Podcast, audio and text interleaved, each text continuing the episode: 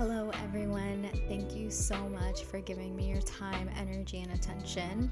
Um, today's podcast will be on an interesting topic. We're talking about procrastination and imposter syndrome. And the reason why I decided to make this topic one of my first episodes is because I think it'll give my listeners a really good idea of the type of person I am, and it'll give them an in depth look. An in depth look, excuse me, into my personality. Um, so I guess to kind of set the scene, um, my name is Hanifa. I am 24 years old. I am from Ontario, Canada, and I am on my way to becoming a medical doctor. Um, I'm currently pursuing my master's in neuroscience under a neurologist, and I am fascinated with science. I think it keeps me busy. It allows me to be curious. Um, and overall, it's just something that isn't really up for debate. When we talk about science, we talk about facts, we talk about being objective, we talk about data and, you know, the statistics speaking. So that's kind of why I am in the field that I'm in. Um, I also want to become a doctor because I love being around people and I love finding ways to help them because I I apply myself in a way where I love science. I know how to use that knowledge to help others. Um, I also grew up with a single mom and she had a lot of health issues throughout her life. And it was mainly due to the social determinants of health, which, if you don't know what that is, I'd encourage you to look that up because I think everyone should know what the social determinants of health look like.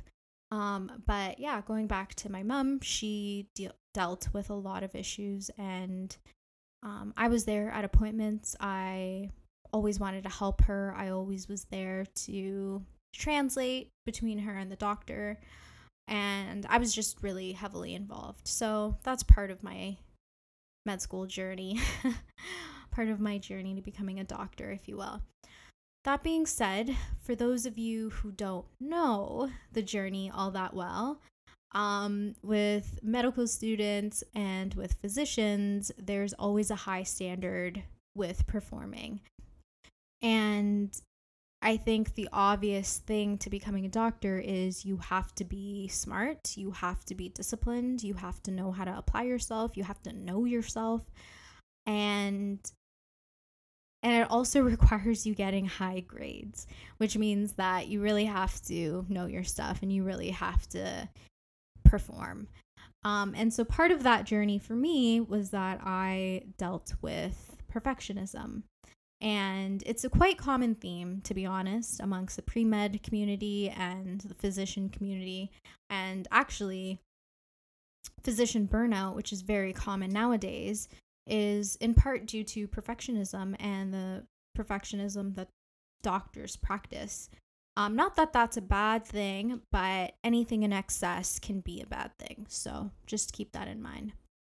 Um, so yeah, anyways, going back to perfectionism, for me, I always needed everything to be perfect to the point where I procrastinated a lot with a lot of my assignments, which I'm sure most of you can relate to if you're in the academic community. But basically, I procrastinated a lot because if in my mind, my end product for whatever I was working on had to be so perfect that if it wasn't, then it wasn't worthy of submitting. Even if it was done, it wasn't worthy of submitting because it had to be perfect. And so that emotional burden of something being perfect weighed on me so much that I actually procrastinated getting it done because it was just too much for me to deal with at that moment in time.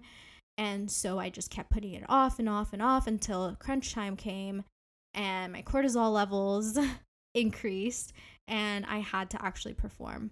Um, and that was toxic in and of itself. But yeah, so with procrastination, it's basically an emotional tie to the end product of whatever you're doing. And it's associated with fear, guilt, um, sadness, all of those terrible emotions that you don't want to deal with. Um, and so for me, I always felt like I had to attain this high standard every single time I worked on anything. And if I didn't, it wasn't worthy and I didn't deserve the praise. Well, when I got into that habit of thinking and constantly applying myself like that, it came to a point where even if I did get a good mark or a good opportunity, I felt like I was deceiving them. Because to me, perfectionism or a perfect product was never attained.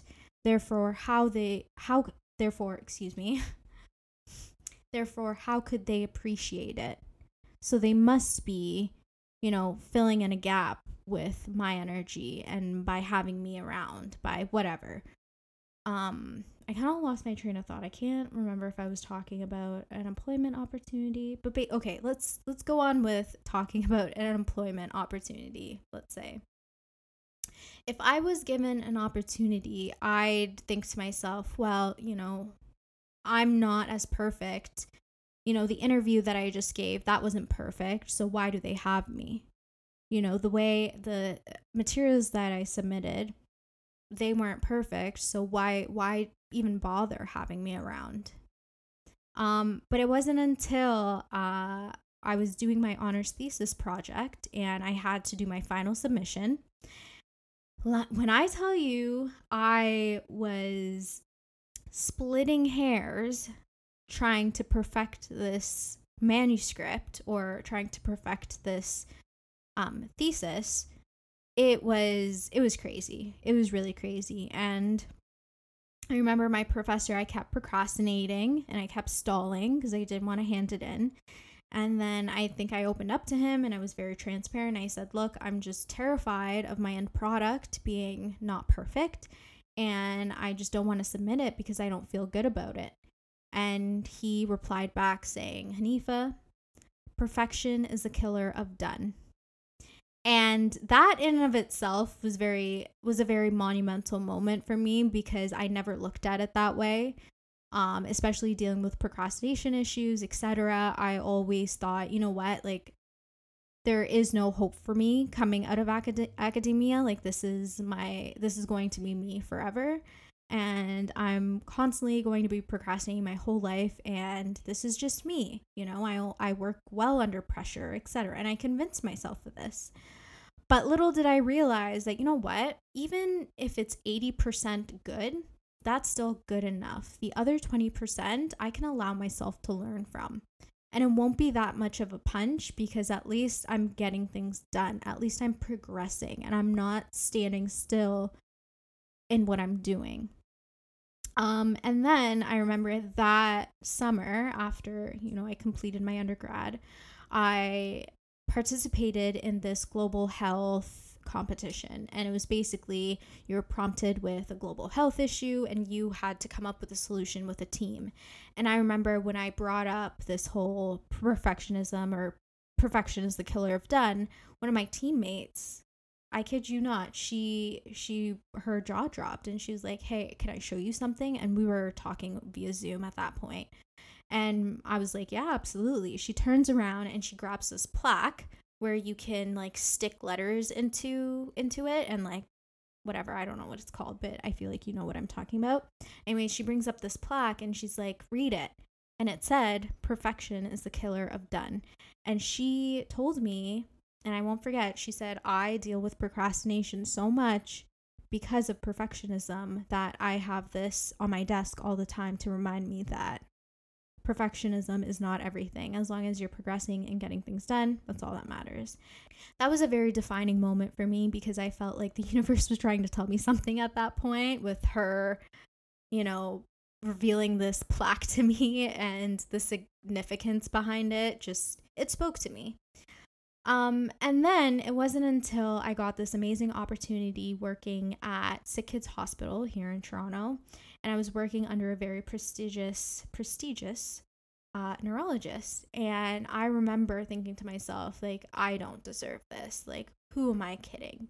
Like, I am not perfect at all. And I was going down this rabbit hole of, again, just like clinging onto perfectionism so hard because again i felt like wow this opportunity in a million years again i was grateful because i i knew the gravity of this opportunity and i knew how important it was but in a twisted way, I turned it around in a way where I wasn't grateful anymore. And I wasn't grateful of myself. And that's where it clicked because it started with me. It started with me acknowledging all the hard work that I put in, all the energy that I put in into making this opportunity happen.